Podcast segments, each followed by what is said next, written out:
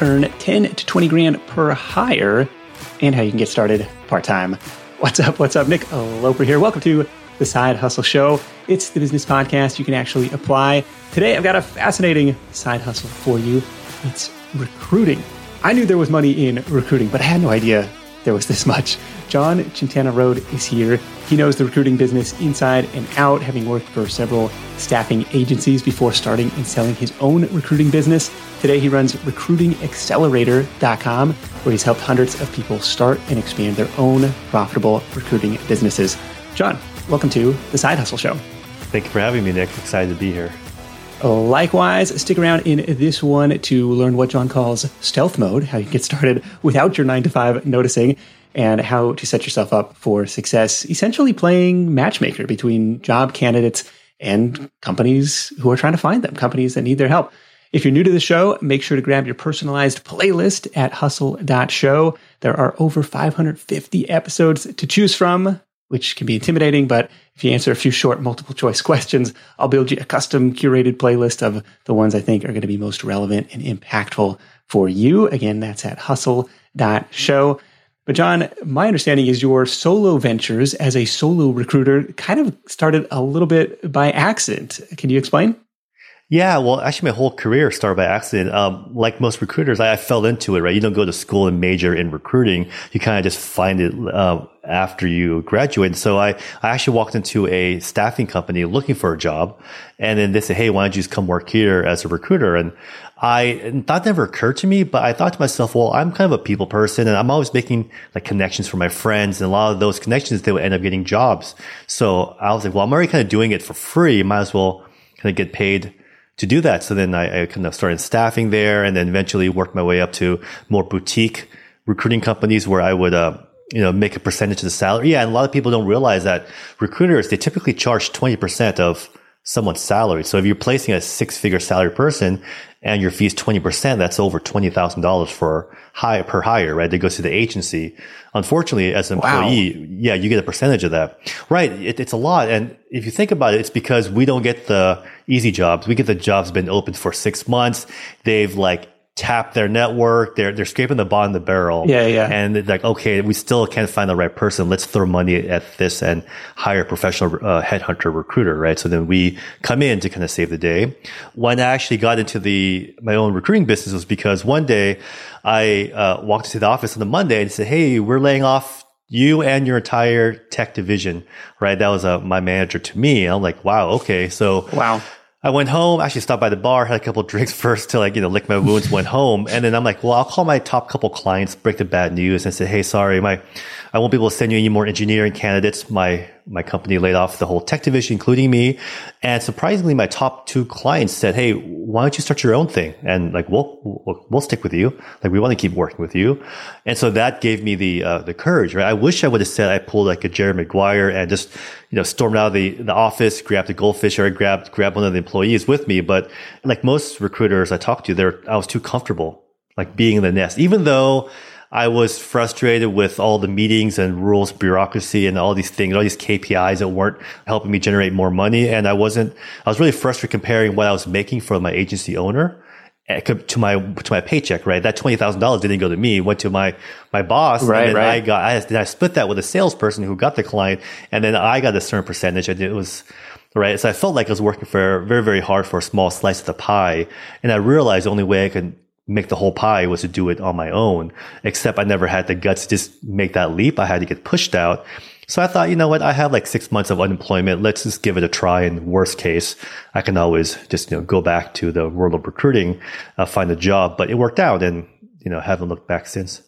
Yeah, that's that's really exciting, and it's you definitely get getting people's ears perked up when you say, "Well, twenty percent of somebody's first year salary," but there is work involved. It's kind of like a long, sometimes a longer lead time to make this deal happen. Like you're not going to pick up the phone or send a couple emails and say, "All right, where's where's my check?" You know, you're coaching people to get started in this. You know, where do you recommend people start? Like on the job, I guess it's playing matchmakers. You got to have a connection with the job searchers, uh, the you know viable candidates, and then the people like the companies, the HR departments, like making these hires too. So, which where do you recommend people start? Right. Yeah. So it's like the chicken or the egg, right? A lot of people ask that. And it really comes to the client first, I believe, which is because they're the ones that's cutting you the check, right? The companies and hiring managers specifically that will uh, bring you on saying, I will pay you 20% of okay. your Canada salary if I hire your your person, right? So the idea is really client acquisition. I think it's where most recruiters struggle, which is because recruiters are good at recruiting. They're good at finding candidates and they'll tell me, Hey, if you give me a motivated hiring manager, a clear job description in a few days, I can find some people. I can build a pipeline of candidates, but because that's what they do in their job all day long for many, many years very well, but they're very siloed right? They're not exposed to the client acquisition side of the business. Normally that's the agency owner or maybe their senior account yeah. executive will go and hunt for new business. And that requires like selling to VP level hiring managers and convincing them to use their services and negotiating fees. And that stuff is like really foreign to most recruiters, right? So then that's why they come to me and say, Hey, like, how do I go and get my first client? And how do I convince them to work with me versus the larger firms out there? And that sort of thing. So client acquisition, once you once you crack that code, the rest is pretty straightforward. Yeah. So do do people start locally? Do people start eh, within a specific industry? Like we're in Seattle or outside of Seattle, so we got Amazon here, we got Microsoft here, we got Starbucks here, we got Boeing here. Like, do people start, or, or do you start like in an industry that you already that you already know? Yeah, so I found the sweet spot for targeting clients is somewhere like the SMB or small to medium sized businesses because if a company is too big that they're an Amazon of the world, they have like an army of recruiting recruiters already internally. So as an okay. outside agency recruiter, you're not able to add that much more value than their team of like 40 recruiters. But if you go for too small of a business and like they probably can't afford your your fees, right? Nor are they really growing as much. So it might be a one time deal. So you want to find a sweet spot where typically they have like one HR person, maybe one junior recruiter, but they're just slam and they're growing too fast where they can't possibly like fill all the roles themselves that quickly. They're kind of flooded with all these online applicants, right? From their job posts. And that's when you can come in and help um, ease some of that hiring pain. So that's kind of the size of the company I found works really well. And in terms of where you start, yeah, I think the main thing is if you work backwards and think, all right, picture yourself talking to a hiring manager, maybe VP level, director level hiring manager. And when they start to explain to you like their hiring needs, who they're looking for exactly, their perfect candidate, the requirements, all the, everything they're looking for, the projects this person be working on, like that has to be very, very familiar with you. Because if your eyes kind of glaze over, if it goes over your head, even just a little bit, like if any part of you is thinking, ah, I don't really know what this person is talking about or this role entails, the hiring manager is very, they're very intuitive, right? They'll, they'll know really quickly that they're like, okay, I just lost this person. And so they're not going to give you a shot, right? So if you have an IT background, right, it's natural to start with IT recruiting. If you have a healthcare background, doing healthcare recruiting, there's a niche for everything in recruiting. And be able to speak the language. I could see how that would be a, a benefit to you. Right. Not just to get the client, but then when you actually go and recruit the candidates and they start explaining their nine to five job, like you have to really understand that too. But the good thing is it's not rocket science. Like, like you said earlier, it's just playing career matchmaker and having phone calls and sending emails. So it can be learned as a skill, right? Kind of like sales, like public speaking is just any other skill. And if you're already like a good people person, then it comes very uh, naturally. Are you looking at like Inc. 5000, Inc. 500 lists to say, well, here's a, here's a company that at least is, you know, growing top line revenue very quickly publicly. And and then well within the industry that I know about, you know, here are the seven companies that made the list, and now I can go start to find them on LinkedIn. Just try to narrow down the sea of all of the you know non Fortune 500 companies that are out there. That's how I got started. That's how most people do. They kind of go and hunt for companies that are advertising that they're growing or advertising that just raise funding, right? Which means they're growing or they're advertising specific jobs. You can go on the job board, see who's hiring and find that company and then reach out to them, right? Because you know they're, they're specifically looking for certain roles. But the problem is that's what everyone's doing. So you're fishing in a very crowded pond. And it's, it's so time intensive. As you can imagine, if you have a list of 10 job posts to go find the company, find at least two or three people at each company that could be, that could have hiring authority, right? Maybe it's a director, maybe it's a VP, maybe it's a head of talent acquisition. Then find them on LinkedIn, right? Send them a message, send, create a follow up task. Like you can easily spend like half a day just reaching out to 10 companies only, and that will barely move the needle with such low volume. And I quickly found this out when I started doing this at scale and teaching people where they would say, Hey, this stuff works, Jon. You, all your, your process works really great. I just don't have enough time in the day to do all of this manual prospecting work. Uh, and that was back when we were on the 1.0 version of the program. And when I realized that it was so time intensive, especially for people who are doing this on the side part time, I actually said, you know what? Let me just, actually what happened was it was kind of a shock, but somebody asked me for a refund. It was my very first refund request. And it was someone who I worked really closely with for like six months that I was really optimistic for. And uh, his name was Ryan. He goes, Hey, Jon, look, I, I got to tell you, like I did everything you said. It just, I just don't have enough time in the day between my day job and my three kids, right? And, and my wife. Like, I like a refund. And that kind of was shock, it kind of shocked me. And I was like, you know, went through the roller coaster of emotions. But then, so I said, yeah, sure. You know, of course, like, so I, I and I, I, pushed the button, hit refund, you know, sent those thousands of dollars back to him. And I'm like, oh, my wife's going to kill me when I tell her. But she's like, actually, um, she's very proud of me. So you know what? You did, you did the right thing. Right. But, um, when I actually sat down and I said, you know what? If I were to be like 100% personally accountable, like how did I fail this person? Like what, what did my program like not provide to, to, to, to lead to this result. And I realized, you know what? It's, I'm making it too hard, right? Like people doing what you said, finding these companies by hand just takes too much time. So I actually uh, paused enrollment for like eight months and rebuilt the program from the ground up, the 2.0 version, uh, using complete automation. So now we use automation tools to go and prospect for new clients, both on LinkedIn and through email. So that way it runs on autopilot and it works. When we, the moment we did that, it just night and day difference. People got results super, super fast, right? Um, weeks and months instead of six months to 12 months. Okay. Interesting. Yeah. I like the, well, obviously anything you can automate. that sounds, yeah, that sounds better. I'm curious, like, how does, if it's all automated, like, how do you add a element of personalization? Because I'm on the receiving end of a lot of automated PR junk and other pitches and stuff. And it's like, well, you know, that's that's cool. I guess you know it's a numbers game, and you know you hope to get a two percent response rate or something. But it's like, I if you put a little more effort into it, I'm sure the results could be better.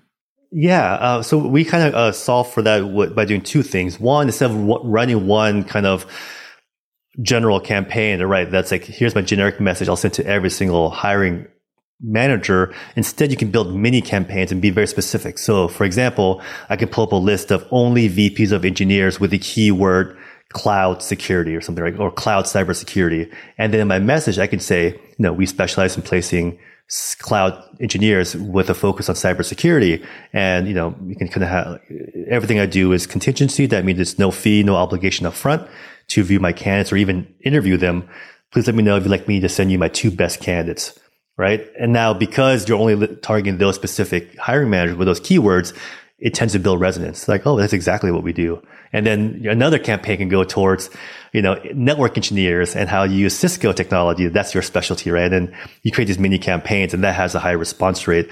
But we also use video technology a lot. Right. I think everyone's writing these like canned messages, these templates, and you can tell within a split second that they're not really customized for you, but we have technology and tools where you can actually record a template video message and using AI, it splices their first name into the message. So I can wave my hand, and say, hi, Nick. And then what, what you can do, and this is kind of like some of our secret sauce, but you, you can take a screenshot of their LinkedIn profile and take another screenshot of their careers page, right? And then show your website. So then in a video within like 30 seconds, you'll say, Hi, Nick, I'm reaching out to you because I saw you're hiring senior engineering managers. And then I'm on your LinkedIn profile, right? Then automatically it switches to your careers page where I can say, I know that you're hiring these type of roles and we specialize only in this field and goes to my website. So we would do all that by hand. And as you can imagine, it's very, very personalized. It it's a, it's a custom video right? But we realize at scale that takes a long time. So we've actually automated that process where we can create these templates and the, the software ties it all together. So you can mass send personalized videos where it bounces to their LinkedIn profile and their website and their careers page as many pages as you want. You can put it all together the bad part was you, you used to have to record every single name. There's like 700 names. You have to pre-record. So then the software can insert that name. But now with AI, it does it for you. So um, you don't have to do that anymore. Uh, it's pretty funny. Dang. That's really cool. I mean, it's cool and it's kind of scary, creepy in a way. It's yes, like, wow, it, it is. Let's um, use our um, powers for good and not evil. it's really weird, but you know what? Like the, the world of recruiting is very, it's age, it's been around forever. It's very old in industry like insurance or yeah. real estate. And I think the challenge that a lot of recruiting business owners or even senior recruiters looking to do this is that they just know what they've been taught to do, right? Which is manually go and smile and dial and, and do all the reach outs, right? But using technology, using B2B automation, things like that, the world of marketing and the world of recruiting, they don't overlap. So like, even for me, I knew none of this. I had to hire coaches and take programs to learn email automation, LinkedIn automation using video technology, like from marketers, right? And then pull it and apply it to recruiting. And when you, when you're armed with stuff like that, like no one else is doing any of this. So then you have a really competitive yeah. edge, right? As a solopreneur or a small business owner in recruiting. Yeah. You really stand out the job roles that you mentioned, like VP of engineering, VP, like you kind of that level, I guess probably based on the size of the company too, but is that kind of the, uh, who you're targeting on the outreach side? Yeah, exactly. Anything, anything above VP, they're really not hands on enough to, or they're not, they're not involved in the hiring process, right? But even a manager, a manager doesn't typically have the hiring authority to like onboard a vendor, right? Uh, onboard an outside agency. They have to take it up to their, boss. So typically we'll say reach out to three people each company, the VP of that role, the director of that department, and also the highest level HR person. So typically like an HR manager or talent acquisition manager, because you never know. They may be, you know, they may be the gatekeeper or they may be a, a partner that you can work with and work alongside with. Okay. Are you sending these through LinkedIn, just kind of cold, or are you sending these through email? Uh, both. Yeah, we, we do. Uh, that's kind of a one two combo because everyone's on LinkedIn, but not everyone checks their LinkedIn inbox like every day. But people check their email every day. But of course, people get a lot of emails and this, this gets spam filters, right? So you have to do the email correctly to avoid the spam filters. But when you do both LinkedIn and email, then and have a sequence, right, where you follow up with them offering value every step of the way, then you tend to catch them over time. You kind of have to you know pump yourself up in a way hey we specialize in like you say you know cybersecurity engineers and maybe you haven't placed any cybersecurity engineers for so it's kind of like we you know we we plan to specialize in this thing and and then you know and then what happens when they respond and say yeah send me your top two candidates the good thing about that is that you have some time right because then because it's not that time sensitive. If you email me back in the morning, sure, send me your top two candidates. I could spend the next four hours now going and finding and cherry picking and identifying the profiles. Now, ideally, I have a rock star already in my back pocket, that can reply back and say, here's somebody I can be really specific about where they went to school, where they live, what salary range they're looking for. But, um, worst case, I can go in LinkedIn and cherry pick like two profiles, you know, make sure they don't work at that company, right? And then attach them, maybe take out their, their names and make it confidential, right? Like scrub the resume is what we call it. And then in my response, I might say something like, Nick, attach your two profiles of individuals I've identified that could be a possible fit for your role, right? And so I'm not saying that they're, they're real candidates. I'm saying that they're profiles I've identified. And when I show them to you, you and I, I, can see something like attached to the profiles, you know, obviously I'm taking the shot in the dark here just based on your job description. But if I'm at all close to the mark with what you're looking for, then let me know. Be happy to jump on a quick call. I can learn more about exactly what you're looking for and send you even better candidates, right?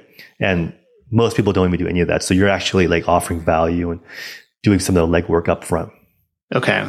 Gotcha. So that's kind of the typical process flow, you know, cold outreach, you get a bite and then, you know, provide some like, hey, based on what you told me or based on the job description, here's some, you know, profiles that I found that might fit your fit your needs you know, let's, you know, does it make sense to continue the conversation here? And you get the, get the ball rolling. And then when you do schedule a call, it might be one or two days out, in which case you can then find a live candidate that you've spoken to, right? Even if they reply back saying, Hey, tell me more.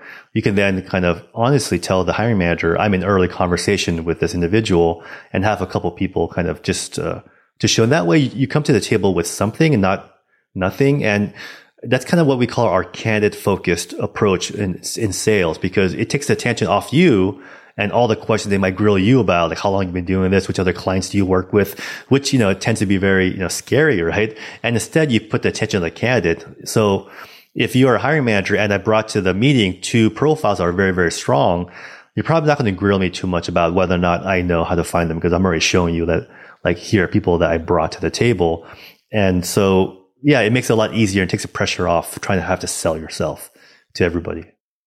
When you're hiring, it feels amazing to finally close out a job search and hit the ground running with your new hire.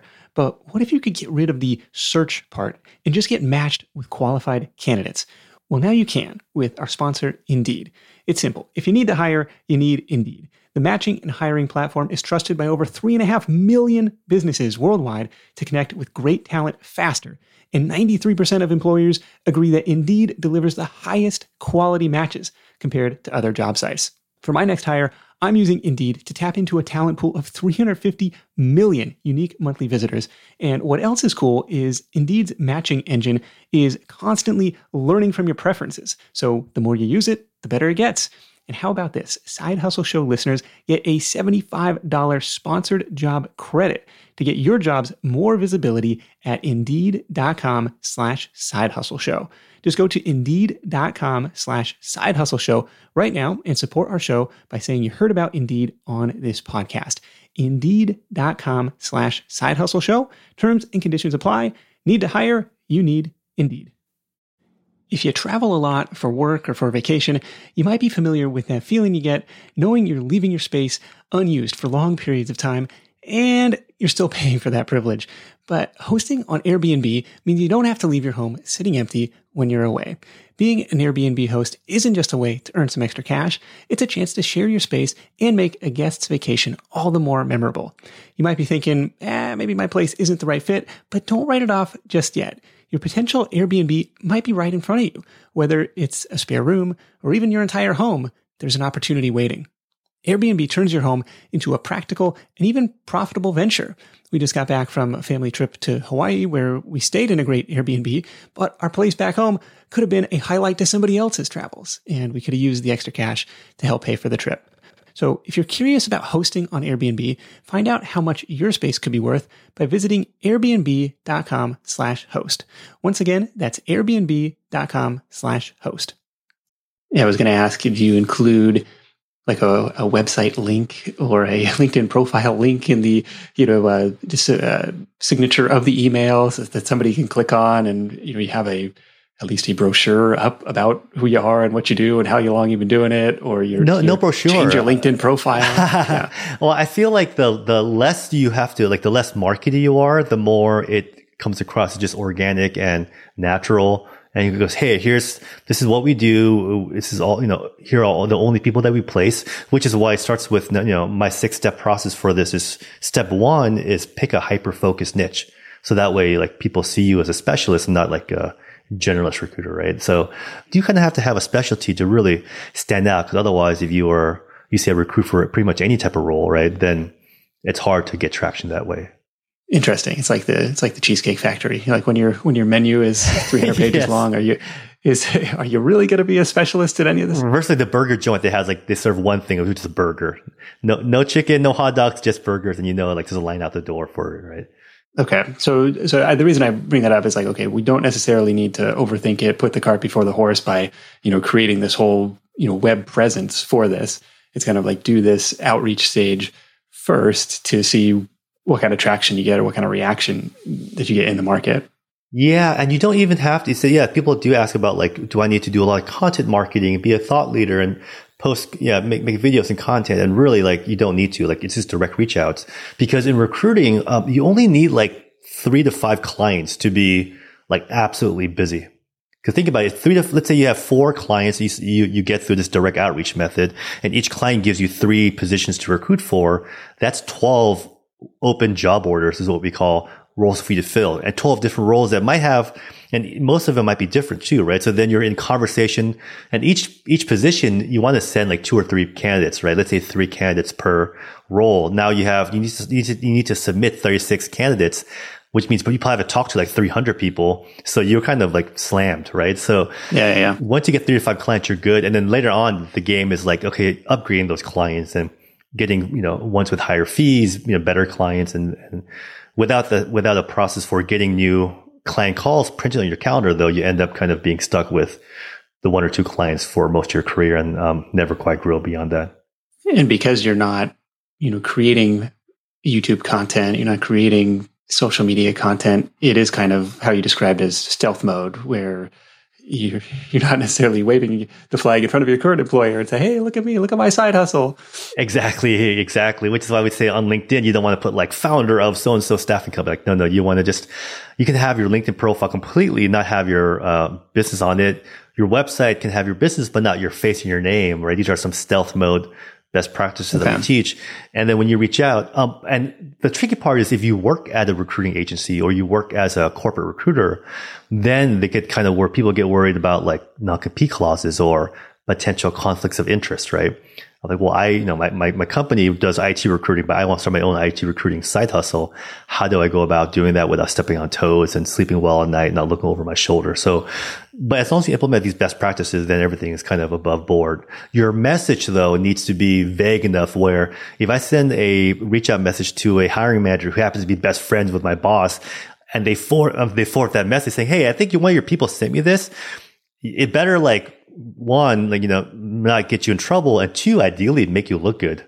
Right. So example, if I was working at an agency or even a, a corporate recruiting role, I could say something like this. I could reach out to a hiring manager to say, Hey, I'm reaching out because I'm working with a candidate who, you know, has XYZ background, highly skilled, just start looking for new opportunities. And I would say something like, unfortunately, I don't have anything for them on my side. No, but they saw that we were connected on LinkedIn. And uh, when I asked them which companies they respect in their field, your name came up first. So wanted to see if you might be interested in having me broker an introduction, right? Something like that. Okay. If your day job is already in recruiting. Right. If your day job's in recruiting, you would, you have to say something like, you know, unfortunately, we don't have anything for them um, at my agency. And that way, if your boss finds out, it'll just look like you are trying to do what we call preserve the candidate experience.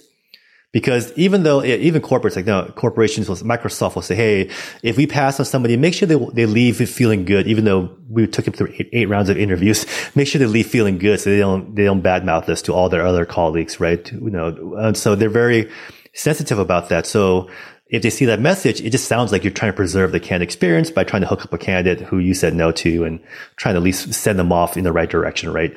Okay. Yeah. Avoid, conflict of interest because yeah, until this thing is up and running, definitely don't want to burn any bridges with with the day yep. job. So that makes sense. Yeah. So what happens next? So you got you got a couple bites uh, from this cold outreach, and now you got to go find the potential candidates. Let's talk about that part of the process.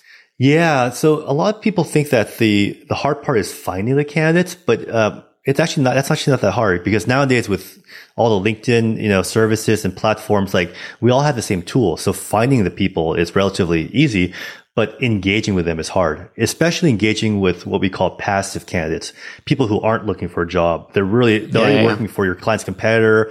Their heads down. They're not taking any interviews how do you engage with them in such a way? Well, they're even, they'll even take your call, right? Especially when they get bombarded like every other day by recruiters. So that's the tricky part. And that comes down to having the right message, um, doing creative things like video messaging we talked about, or um, on LinkedIn, you can send an audio message, like things that kind of stand out. Then, Hey, I saw I have a great opportunity for you. Like, you know, first name, right? Like you want to avoid those. If anything that you send sounds like a canned template or sounds like something a, a traditional salesy recruiter would say, you just have to do the opposite, right? Which is why when you talked about brochures and marketing language, I'm like, oh no, no, we want to, we want to go the meta, go the other way. Just sound like you're some dude who's on the couch or you're just kind of like sending this through your mobile app, right? On LinkedIn or something like that, really casual. So yeah, that's then that, that becomes the hard part. Um, is, is how you engage with good candidates. And lastly, like once you've tapped LinkedIn, like, you know, most people, once they reach out to everyone on LinkedIn that could be a fit, then they've like ex- exhausted their search it's like there's nowhere else I can find them. And then having skills uh, beyond that to find people past LinkedIn, like using Google as a hidden resume database, right? Knowing these, what we call Boolean search strings, where you can type in long strings of code, or basically it looks like code, and they can actually pull up like PowerPoint presentations from keynote speakers at cloud security conferences where the last slide says contact me, like being able to pull up those little things like Ninja Server or pull up um, a spreadsheet of conference attendees that has their name, title, contact information. Because when you register for a conference, you normally have to put in that information. So if you can pull that up, you can actually do some like ninja headhunting and those people really aren't advertising themselves on LinkedIn. So that's another skill to be able to do, um, find people that aren't easy to find, right? What's that typical first message like, hey, I, you know, without sounding, you know, overtly salesy, like, hey, I got a great opportunity for you. If, if that's a red flag, what what gets those emails opened or messages opened and responded to? I like starting off my messages with what I call like a um, a softening statement that because uh, most people who reach most salesy um, salesy people and salesy recruiters they're very optimistic positive and upbeat. So i try to be the opposite which is a little skeptical curious uh, you know like that's where energy so i'll say something like like hey nick you know not sure if this would even interest you but right or not sure if my timing is right but look given your background in this role, this, this, as well as your experience working at this company. So I'm calling out a lot of specific things, right? And your location in Seattle. I thought, you know, you might be a good fit for this opportunity in Seattle. They're looking for someone just like you. Gotcha. So what kind of fact finding do you have to do if you get somebody uh, to take a call with you in terms of their expected salary, their timeline? Like what, you know, to convince somebody to leave their job for something else is a big, uh, it's a big ask. We can have a rule where like the, the reason for your call is to uncover the truth about whether or not that person is looking to make a move at the time of your call, like right now. So number one, I'm looking for type, some type of career pain or hiring pain. So if I say, Hey, you know, Nick, looks like you've been here for six years. Like, is there anything you're looking for outside your current job? And they're like, no, and if I ask you, well, you know, what brings you on this call? They, well, you reached out to me. I already know, okay, this is not going to go well. They, they, don't have any real reason to leave, right? Um, but if you say, you know what, um, my commute is, is two hours round trip each day. I'm, I'm missing time away from my family. My, my wife's upset. Or i have been at the same position for two years now. They keep promising me a, a promotion that hasn't happened or, or there's financial instability in my company. I see people getting laid off, right? I don't want to be, I want to get ahead of this. Like those are real, those are real pains right? And then because if you're not motivated to make a move, the last thing I want to do is to present you to my client, have them spend time taking you through their interview process, get them excited, they make you an offer and you're like, no, you know what? I'm good. I'm going to stay where I am at, right? Now the client will get mad at me for getting their hopes up and, and, you know, and wasting their time, right? So I'm really trying to figure out whether or not the, uh, there's pain there. And if not, that's okay. But, yeah, how, how serious are they? Right. And I'll say things like, you know what? It, like the last thing I want to do is break up a happy home. If you're happy where you're at, that's great. Like, I don't think you should make a change, right? Like I'll, because I'm going in very skeptical, very, and I think the more skeptical, the more, you know what, like it might not even make sense for you to, to look elsewhere. Then the more you start to prove and qualify to me why you are and why you want to make a move, right? Yeah. It's almost uh, like a reverse you know qualification process and it, and it starts with your what you called your softening statement like hey not sure if the timing's right not sure if you'd be interested like just you know knowing that it's a numbers game and like i gotta gotta reach out to 100 people to find the one it's like you know if you got to check all these boxes to kind of make it through these these filterings uh, filtering process. Yeah, but I'll tell them as I'll, in my message, I'll say, look, you're not you're not one out of 100 people I'm reaching out to this week. There's only like eight people, about eight people I found in the Seattle area that can do this specific job and you're one of them. So I'm hoping to at least connect with you and, and uh, share with you some information, right? Okay. Yeah. So that, that's part of the messaging too, right? Gotcha. And then you share the the company posting or the one that you're specifically looking for candidates for. And then at, at what point, like, so they say, yeah, the commute is awful. I'm worried about the solvency of this company long term. I'm, yeah, I'm, I'm open to all opportunities. What have you got? Yep. And then, so then uh, that's when I'll, I'll, talk about my client, what to do, the name, the salary, the pay range, the, the, you know, paint the picture for them, right? Which is why I'll ask the client, Hey, how do you sell candidates on your opportunity? And I'll like write that down and I'll just regurgitate your sound bites because, you know, you sell your company the best. You're the CEO or you're the VP, right? And yeah. then if they're interested, uh, and then I ask them one very specific question, very, very important. I, and when I mess this up, it's always bitten me right in the butt, which is, have you ever applied to this company or been presented by another recruiter or submitted your resume online before? Because if they say yes to any of those questions, then I can't use them. Like I have to end the call because yeah, otherwise, if I send your resume over and they say, "Oh, hey, thanks, but I have, oh, you know, we have him in our database, but thanks for bringing that to our attention, right?" Or I see him here, so we only get paid as recruiters to present people who are brand new that they've never come across before. So I always make sure that you haven't applied online directly. If you have, then I have to find you another opportunity, right? Which is why Gotcha. when I tell candidates, like, what should they do for their first um, step in their job search, which is, hey, reach out to recruiters, let them exhaust their network first. Because if you go online, apply to every single job posting online, and then use a recruiter, you basically kind of tie their hands. You know, you've reached out to all their clients already. They can't like vouch for you with leverage their relationships on your behalf. Yeah. Yeah, like we're not we're not paying you the finder's fee because you know that guy already found us.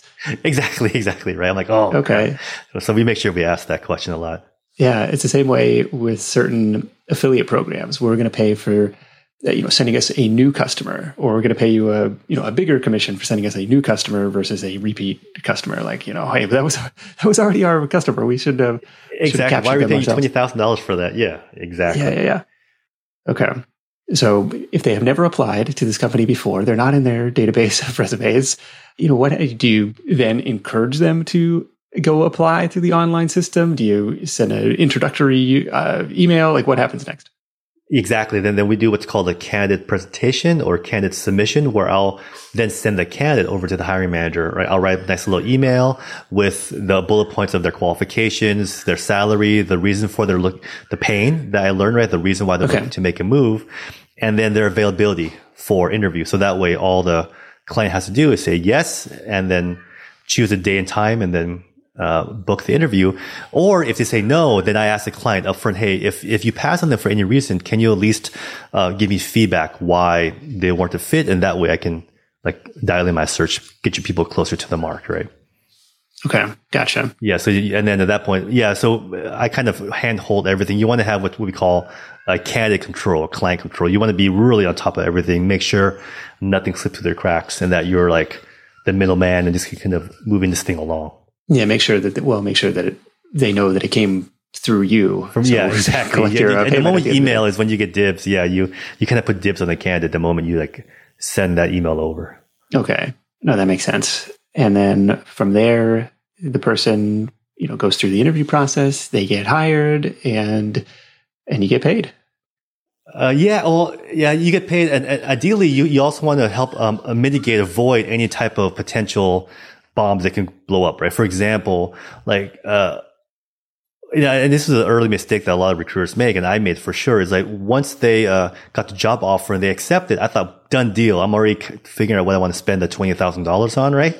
Uh, but then they end up giving the two week notice, and their boss sits them down. They're like, Nick, whoa, whoa, whoa, like where's this coming from? Have a seat. You know, like uh, we were just talking about a big promotion for you, right? Just around the corner. This this be the worst timing. Like, sh- show me the offer letter you got. Oh, you know what? You know, we can beat that. Like, give us a chance to like beat that for you, right? Ah, like, yeah, so yeah, yeah, you'll lo- and so then you get that call like, hey, hate to bad, you know, break the bad news, but I'm not gonna start work. And then that's how you lose clients because they get mad. They're like, you know, you should have, you should have been on top of this, right? So part of the R2 is like coaching candidates on how to give a two weeks notice and like being firm and, and role playing with them about what if they got counter offers, how would they, what would they say, right? And so that way they're like, you know, they don't get susceptible to like, yeah, having a change of heart, right?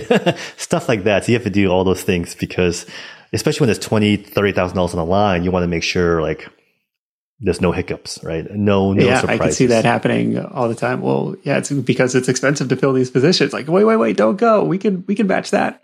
Right. They have to be like, well, hey, listen, did you really want to stay with a company that's that's only going to pay you what you're worth, like once you threaten to leave, right? Or you know, talk about how counter offers are just a temporary band aid of basically, you know, they're buying themselves some time in order to replace you long term because you've, you've already signaled to them and the whole company that you're not loyal, that you're looking to, that you've already interviewed and accepted an offer. That's how much you want to leave. And them keeping you is just going to help find your replacement without like downtime, right? Like you got to do all that stuff, right? Before they even get the counter offer. So that way, the moment they get it, they're not even tempted by it, right?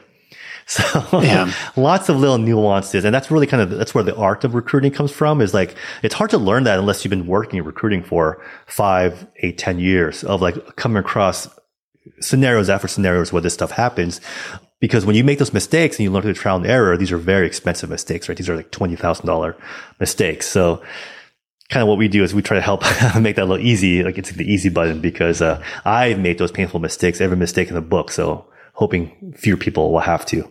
Yeah, no, I'm I'm grateful for you sharing that stuff. It's it's a, it's a different ball game, but I read this book on, you know, college athletics recruiting and a lot of salesmanship that goes into it where it's like, you know, the best people have the best pick of all these different schools. Hey, full ride scholarship. Who do you want to play for?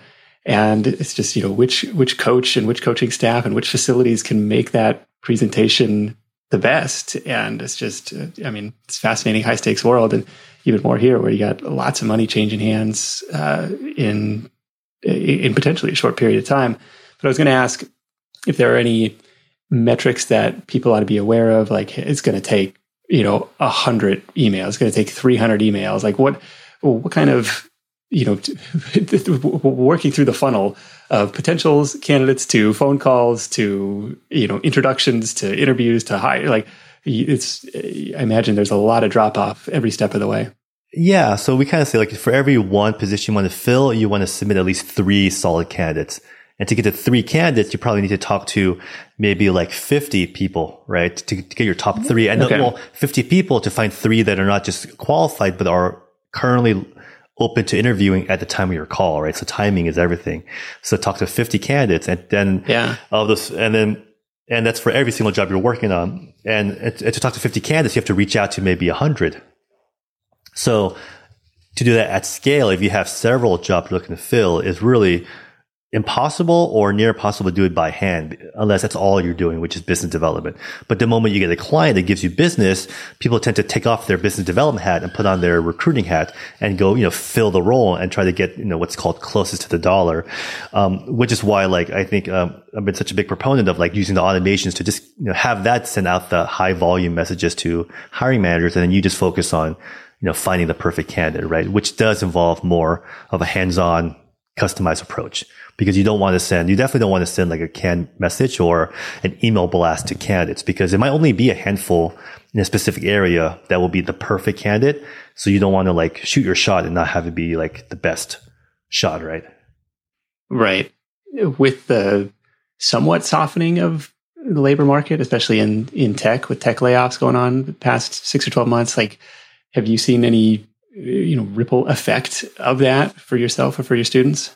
Um, no, but because you're doing a nationwide search for clients, and like I said, you only need three to five clients to really stay busy. Then it doesn't take that much time to because right now if you go on linkedin type in united states and type in jobs there's like almost 6 million job posts right now on linkedin and, and these are companies that are struggling so much with hiring that they're paying linkedin for a paid you know expensive advertised job slot so if you can get three jobs out of the six million, or you know, maybe it's it's, it's three hundred thousand when you narrow down by your niche and, and you know your your location, but still, it, it's you know 0.01 percent of the of the market that's hiring. If you can pick that up, you're you're in very good shape, right?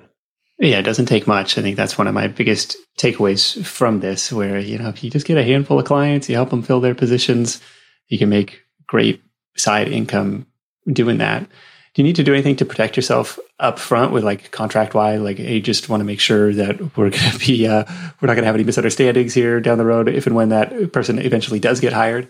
We have those out of the box and they're pretty straightforward. It just it's a one pager that says if i hire your candidate i'll pay you 20% 25% whatever you agree to and that we guarantee them for 90 days typically. So within 90 days if they don't work out you let them go they leave for any reason then we'll either replace them or give you a refund. So that's kind of the standard okay recruiting agreement? Yeah, this is, I can see it fitting in as a side hustle, especially with automation and especially like taking calls after hours. Like, well, shoot, I'm, I'm working. If I'm uh, happy or reasonably happy with my day job, but I'm open to opportunities, like, yeah, I'll take your call at, you know, 5.30, you know, as I'm driving home or something. And so I, think I see it fitting into the gaps in people's schedules without having to necessarily. Especially be, if you target people from different time zones. If you're in the West Coast and you're talking to New York clients, it's like okay, they're you know they're 6 p.m. It's only your 3 p.m. So it's it's easy, right? Absolutely. So you've got recruitingaccelerator.com, helping people get started over there. Where do, where do you want to take this thing? What's next for you? Yeah. So for me, I've been kind of fortunate enough to build a team around me. Um, for coaches and enrollment people and marketing and operations where I get to really just geek out now and work on product. So right now I'm really just focused on building the 3.0 version of the program, which involves like new AI, you know, AI tools out there, like different um, tech stacks, how to hire and train a virtual team of recruiters, things that um, really people are struggling with. And I think a lot of people, just in the in the course and coach space in general, they kind of are selling programs they made like four years ago, and they're teaching the same old stuff, right? So I've, I know maybe it's my like uh, I'm just never content. I always feel like there's better stuff out there. And if I see better stuff and I know that I'm not offering it, I kind of feel like I'm cheating my, my people. Like, so I really spend as much time as I can R and D, uh, as much as possible and just building better tools and testing it out, beta testing it and then rolling out to my people. So. Well, I think it's really telling. Sorry to interrupt there. Well, I had one person ask for a refund and you're like full stop. I gotta i gotta pause. Yeah. what, did, what did i do wrong? I let him down. I let him down. I gotta pause this thing for eight months revamp the whole thing. Where it's just like hey maybe maybe it wasn't a fit for this like i, I could see myself being that's like, funny. Hey you know you win some you lose some. Okay give the refund and on to the next thing. But yeah so i think that's that's really telling Thank you. Yeah, so that's it's it's been um it's really it's fun to kind of see like people get results so much faster than I did when I did the old way, the trial and error way, right? And I think as a side hustle for your people, like the people I found re- that really resonate with this business are people who they're entrepreneurial, they have people skills, and they don't really necessarily want to learn a whole different technology. Like they don't want to get into like social media marketing management or e-com or drop shipping or things that are just like SKU codes, things that are very technical and like, like, ah, they're more like, I just want to talk to people and I'm, you know, use my personality and I'm good at sales. I'm good at people. Right. So, um, yeah, really low overhead, like almost, almost no startup costs. Just, yeah, low overhead. Just kind of, yeah, just raise your hand and say, okay, I'm going to try this out now and do some recruiting. Low overhead. You can do it from home. Um, it's, it's helping people. You're helping companies hire good talent, helping talent like upgrade their careers and you're making a difference. It's, you can sleep well on that. You get paid a lot of money. The problem is it's very competitive because it's a low bar to entry. So unless you know how to stand out from the crowd and you do things that they're doing, which is really kind of like harken to what you're saying about uh, the most common mistakes is everyone goes out there, but they sound like every other recruiter to the clients and to the candidates. And so they get mm. lost in a sea of competition and then they just kind of get frustrated and give up. Whereas if they could just, you know, apply a few tweaks, right, or a few different tools, then um, it kind of cracks the code and they they do really well and they enjoy it and they can work from home, they can travel, they can have freedom and just enjoy talking and helping people. So it's kind of a nice business for those type of people that like that sort of thing. It makes sense to me. So we're recruitingaccelerator.com. You can check Jon out over there. Sidehustlenation.com slash recruiting is your quick referral link to an evergreen training that Jon's put together on the six step process to scoring your first client. So sidehustlenation.com slash recruiting for that. Jon, thanks so much for joining me. Let's wrap this thing up with your number one tip for Side Hustle Nation. Does not have to be uh, recruiting related, just whatever entrepreneurial wisdom that you'd like to impart. I watch YouTube videos. I, I, go and get free content. I listen to podcasts. Great information out there. But I feel like whenever I pay to join a mastermind or pay to join a um, networking group, like the content and insight and the, the connections I meet are like definitely worth the ticket price, right? Like so this, this past year, I recently invested in a mastermind for business and marketing and it, they charge $68,000 a year for this mastermind. Wow. And at first I was like, this is crazy, but you know, like uh, I thought, you know, I slept on it for weeks and I finally pulled the trigger and we did a live event. They went to, they did a live event in Cabo and it blew my mind. And already like I've made money just from the networks and we did business and just unlocked so many things. But yeah, you kind of get, you kind of want to pay for admission to be in a certain room or be around coaches or mentors or anything. So, and like I've kind of been able to accelerate my career and my business just from being the right people. And I think that also like, the, the idea of investing money, you naturally as a rational human being, you're looking for an ROI on that money. So you're actively pushing to go and meet people and try more. And, you know, you, you put your money where your heart is. And so, yeah, that's my one tip. Yes, it's true. It's it's an accelerator in a lot of ways, and it it took me a, a long time to come to appreciate that. Like just a very naturally frugal and stubborn in a way. Like I could figure this out on my own, and like just beat my head against the desk, and have you know for the last several years, at least to my credit, have you know raised my head up and you know, can I who can I learn this from? You know, to accelerate this, um, and so that's been beneficial in, in some ways. And you do see that ROI, and at a certain level you may only take one idea, one, you know, a 1% improvement if you're already operating, you know, could be worth quite a bit and easy to recoup that investment. So that's, I have yet to invest in the $68,000 mastermind, but maybe someday that's, uh, sounds like a pretty serious. One last thing is, um, by paying that much money to go and other people's programs, other mentors and coaches, then when I charge what I charge, right? Then like I, I, can do it with a straight face and confidence because I'm like, yeah, I invest this much in, I invest thousands of dollars everywhere else. So otherwise, it kind of, I had the weird imposter syndrome when I was charging high ticket, but I wasn't investing in high ticket myself. I was like, okay, like, you know, it's, it's some cognitive dissonance there. But when you're used to investing in yourself and then, then all of a sudden when you ask for that investment from other people, it kind of, they can pick up on it that you know this is valuable because you practice it by implementing yourself, right? So that's all. That makes sense. Yeah.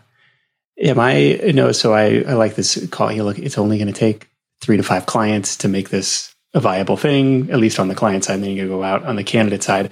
But then your point about, you know, recognizing that this is sales, this is a numbers game, kind of like any sales role. But the, idea about you know searching for pain really on both sides like on the candidate side. Yeah. Look if this if this were easy we would have filled this position or rather on the client side. If this was easy we would have filled the position months ago. But instead like oh like we're really having a hard time. Uh, so yeah we're we're willing to cast as many nets as as need, as necessary to go out and uh, fill this role. And then on the uh, candidate side we'll yeah it's finding well do you not like this commute? Have you been, st- you know, are you at the ceiling of your uh, advancement at this company? Uh, you, are you worried about the future? Like all those kind of things, and like you know, really trying to you know improve people's outlook, improve people's careers while helping these other companies solve these problems.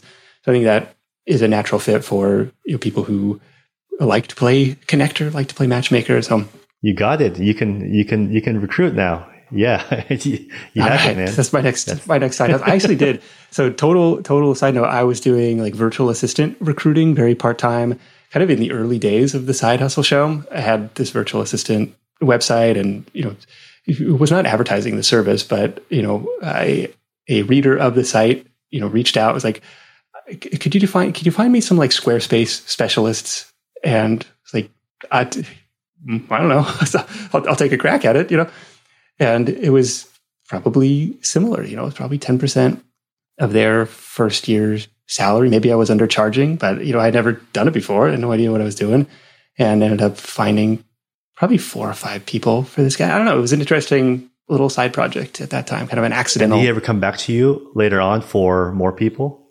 Did he ever uh, yeah, ask we, you again? We had a thing for, for a handful of months and then it became it became hard. I don't know. We tapped out the available people, at least at least that I knew how to find. And so it was kind of like I hit up the ceiling of my own capabilities in that space without, yeah, really investing to learn learn more and how to find extra developers. No, but see, you, you fell into it as well. See, there you go. People just fall into it, and uh, yeah, and when you get the opportunity, you kind of rise to that occasion and take a crack at it. And uh, when it's your own thing, and then it's very motivating to like work hard and make it happen. I totally forgot all about that. That's like a funny reminder. That was probably almost 10 years ago. Wow. Um, side hustles on side hustles again. Uh, Jon, you can find him at recruitingaccelerator.com. If you're new to the show, that is awesome. Thank you for joining us. There are hundreds of actionable evergreen episodes in the archives. If you're not sure where to start, why not generate yourself a personalized playlist? You can do that at hustle.show. All you got to do is answer a few short multiple choice questions. I'll build you a custom curated playlist of the episodes that I think are going to be most relevant and most impactful for you. That is at hustle.show. Big thanks to Jon for sharing his insight. You can hit up sidehustlenation.com slash deals for all the latest offers from our sponsors in one place. And thank you for supporting the advertisers that support the show. That is it for me. Thank you so much for tuning in. If you're finding value in the show, make sure to text it to a friend. Check this out. Until next time, let's go out there and make something happen, and I'll catch you in the next edition of The Side Hustle Show. Hustle on.